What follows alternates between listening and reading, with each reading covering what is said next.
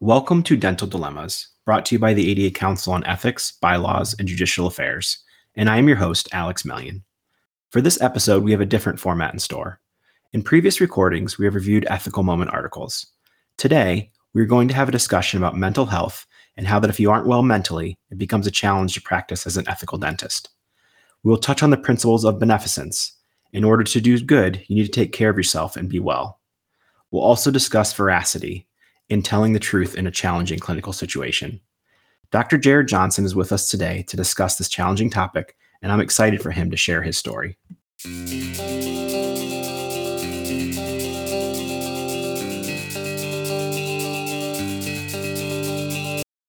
Dr. Johnson, thank you so much for being with us here today.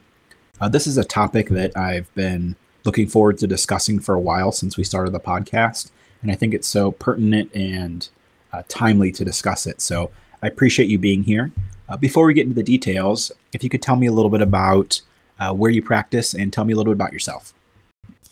Yeah, thanks, Dr. Alex. Uh, my name is Jarod Johnson. I'm a pediatric dentist. I practice in Muscatine, Iowa. It's just on on the Mississippi River, a little bit south of the Quad Cities, and I opened my office right out of residency. Uh, it's been going seven years now, and uh, we're in a rural town, and it's it's been a challenging but rewarding process to go through. And we're going to probably talk a little bit about some of the challenges that I didn't anticipate here recently with with COVID and everything. But uh, thanks for having me on. Before we jump into that scenario, like I said, why did you select dentistry as a career path and specifically specializing in pediatrics?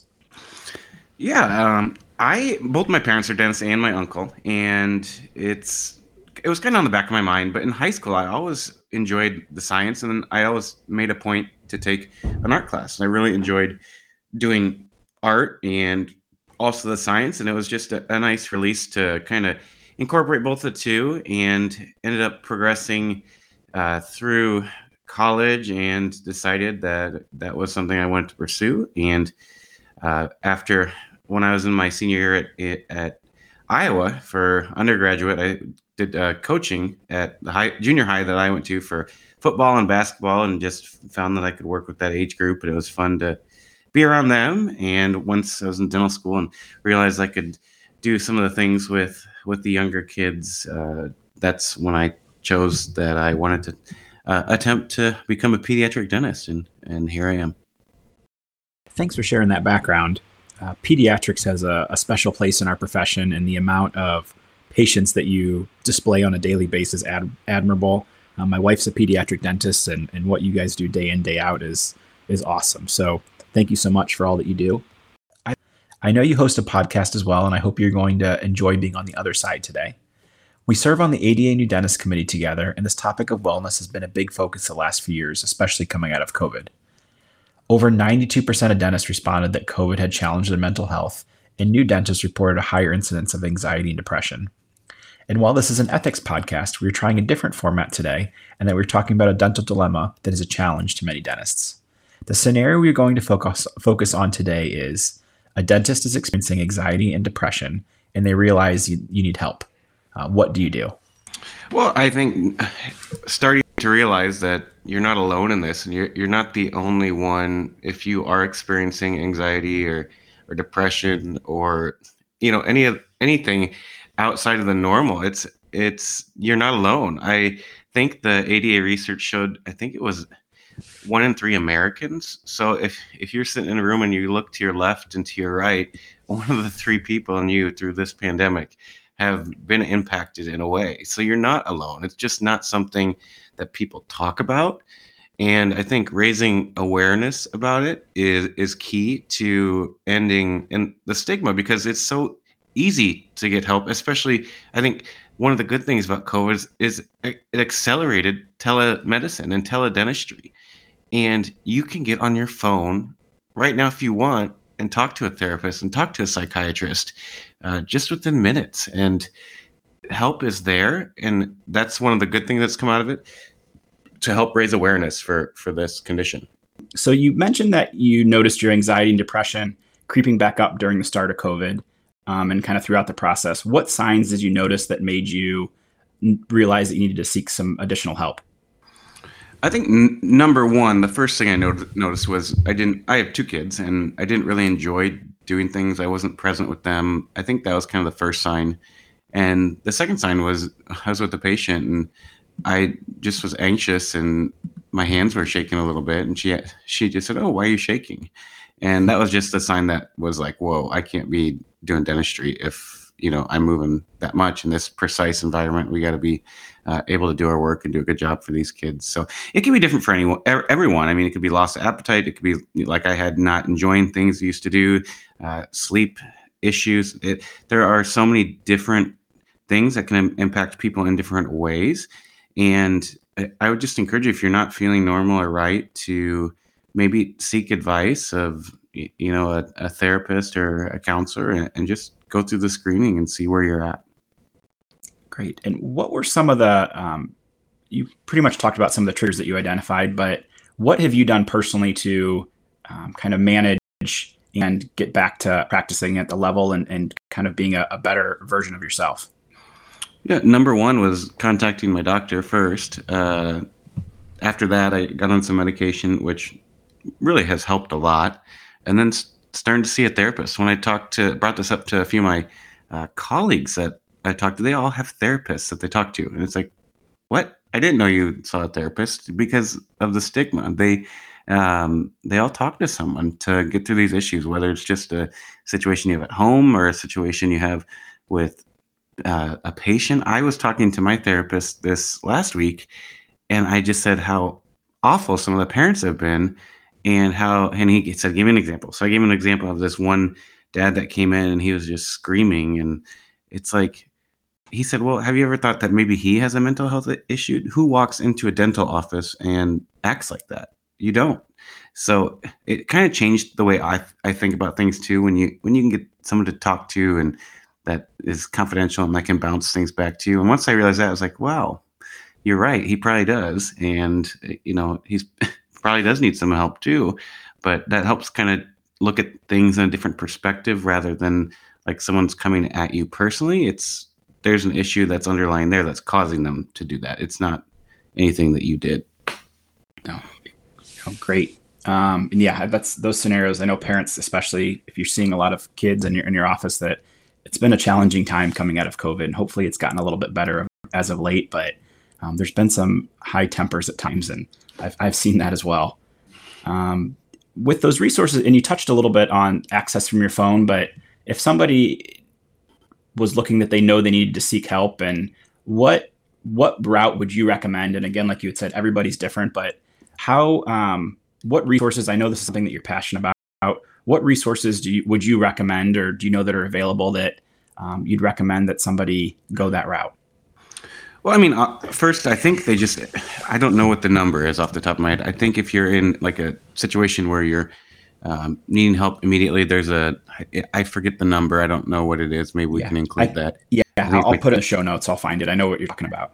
Um, that NAMI and uh, National Emergency Line, uh, obviously, if you're in that situation, that's probably the best route to go. But for me, one of the things that I think is a barrier for dentists to getting help is you don't want to go to you're a group in your community and then everyone sees the dentist showing up and oh my dentist is at this support group like that's why i've been trying to advocate for just a support group nationally for dentists which i hope we can um, deliver here at some point but for me i wanted to do something virtually someone that wasn't in my community so i wouldn't be seen i, I know that it, there's that stigma behind it and that's why i went the route of online and it's it's convenient for me uh, I know as dentists, we're all busy. I can do it. They have appointments that are available in the evening, uh, over the lunch hour if I need something. So it's just been convenient for me to do. Uh, I use Doctor on Demand for uh, my appointments. I know there are other resources out there that are online that are licensed medical providers. Uh, whatever you feel comfortable with. If you feel comfortable going to someone in your community, that's great.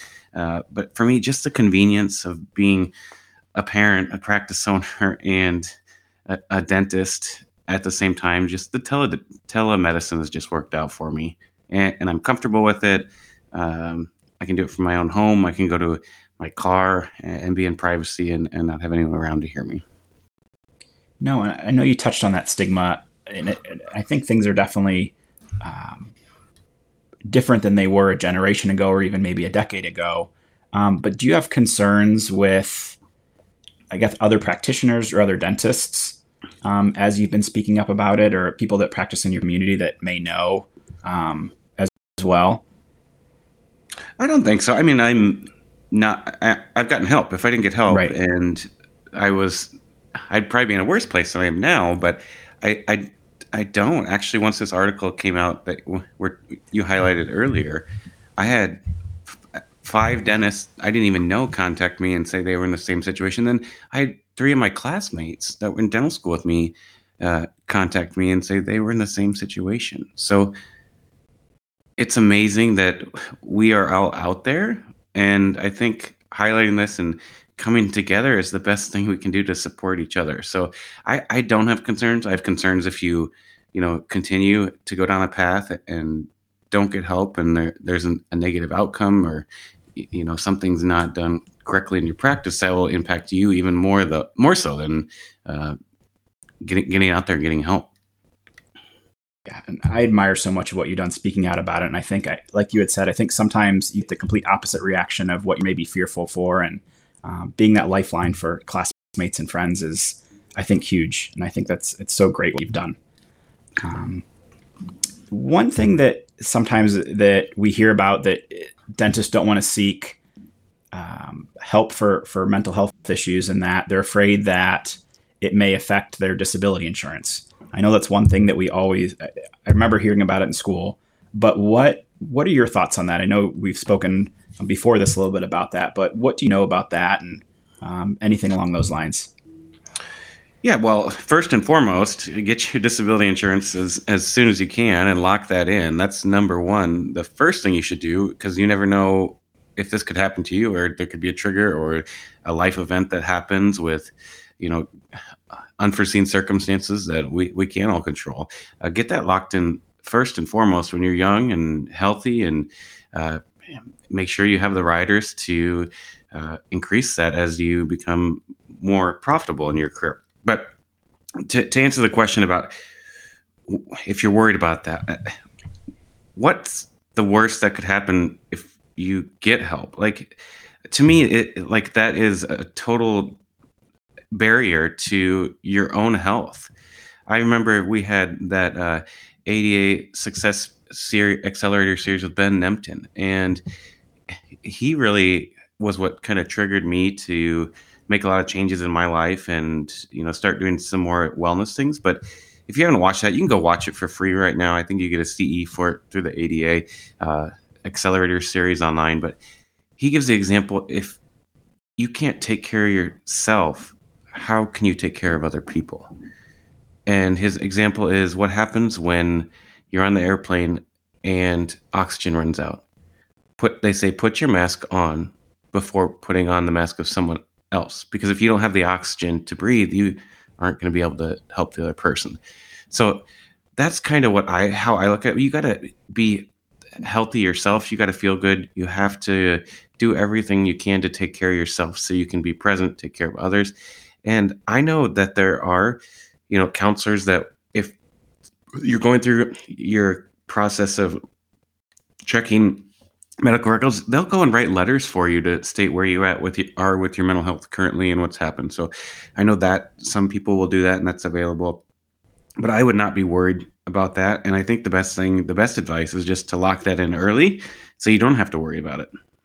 No, I think that's great advice. Um, like you said, and keep going back to that. And I think that's really what I, I want to hit home with this episode that you've got to take care of yourself. And if you're not in a state to take care of yourself, you, you can't take, take, care of an office or um, patients as well. So I think that you're, you couldn't be more right in that. Um, and then you talked a little bit about like a support group and community and um, you kind of have aspirations to um, have a national organization for a support group for dentists. What what do you think that would be like, and how how would you see that functioning? Or because I think that would be something that would be awesome. I think it's something that, as you've said, the more that you've spoken up, the more you realize how large of a need it is, and sometimes I think dentists don't know where to go. Um, so, what would how would you see that working? Yeah, I, I, know NAMI does it out of Chicago. They've got mm-hmm. a support group for actually for people that are um, going through anxiety and depression, and also their spouses, which I think would be great through the ADA Alliance if that could happen.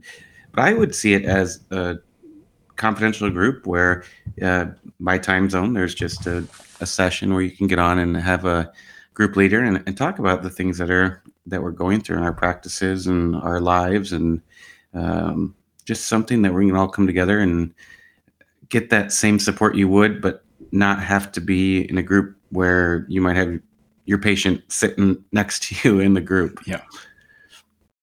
No, I, I think that would be great. I think that's that's definitely something we need to get done um, because I, I think there's such a need. I think social media and Facebook has filled that for some people, but there's a whole other aspect to it. Like you said, if it can be confidential and you're sitting with peers and it's led, I, th- I think that would be great. Um, and then, as this is an ethics podcast, um, what does being an ethical dentist mean to you? Um, and I don't know how familiar you are with the ADA Code of Ethics, but how do you apply it daily, or what what do you think of when that comes to mind?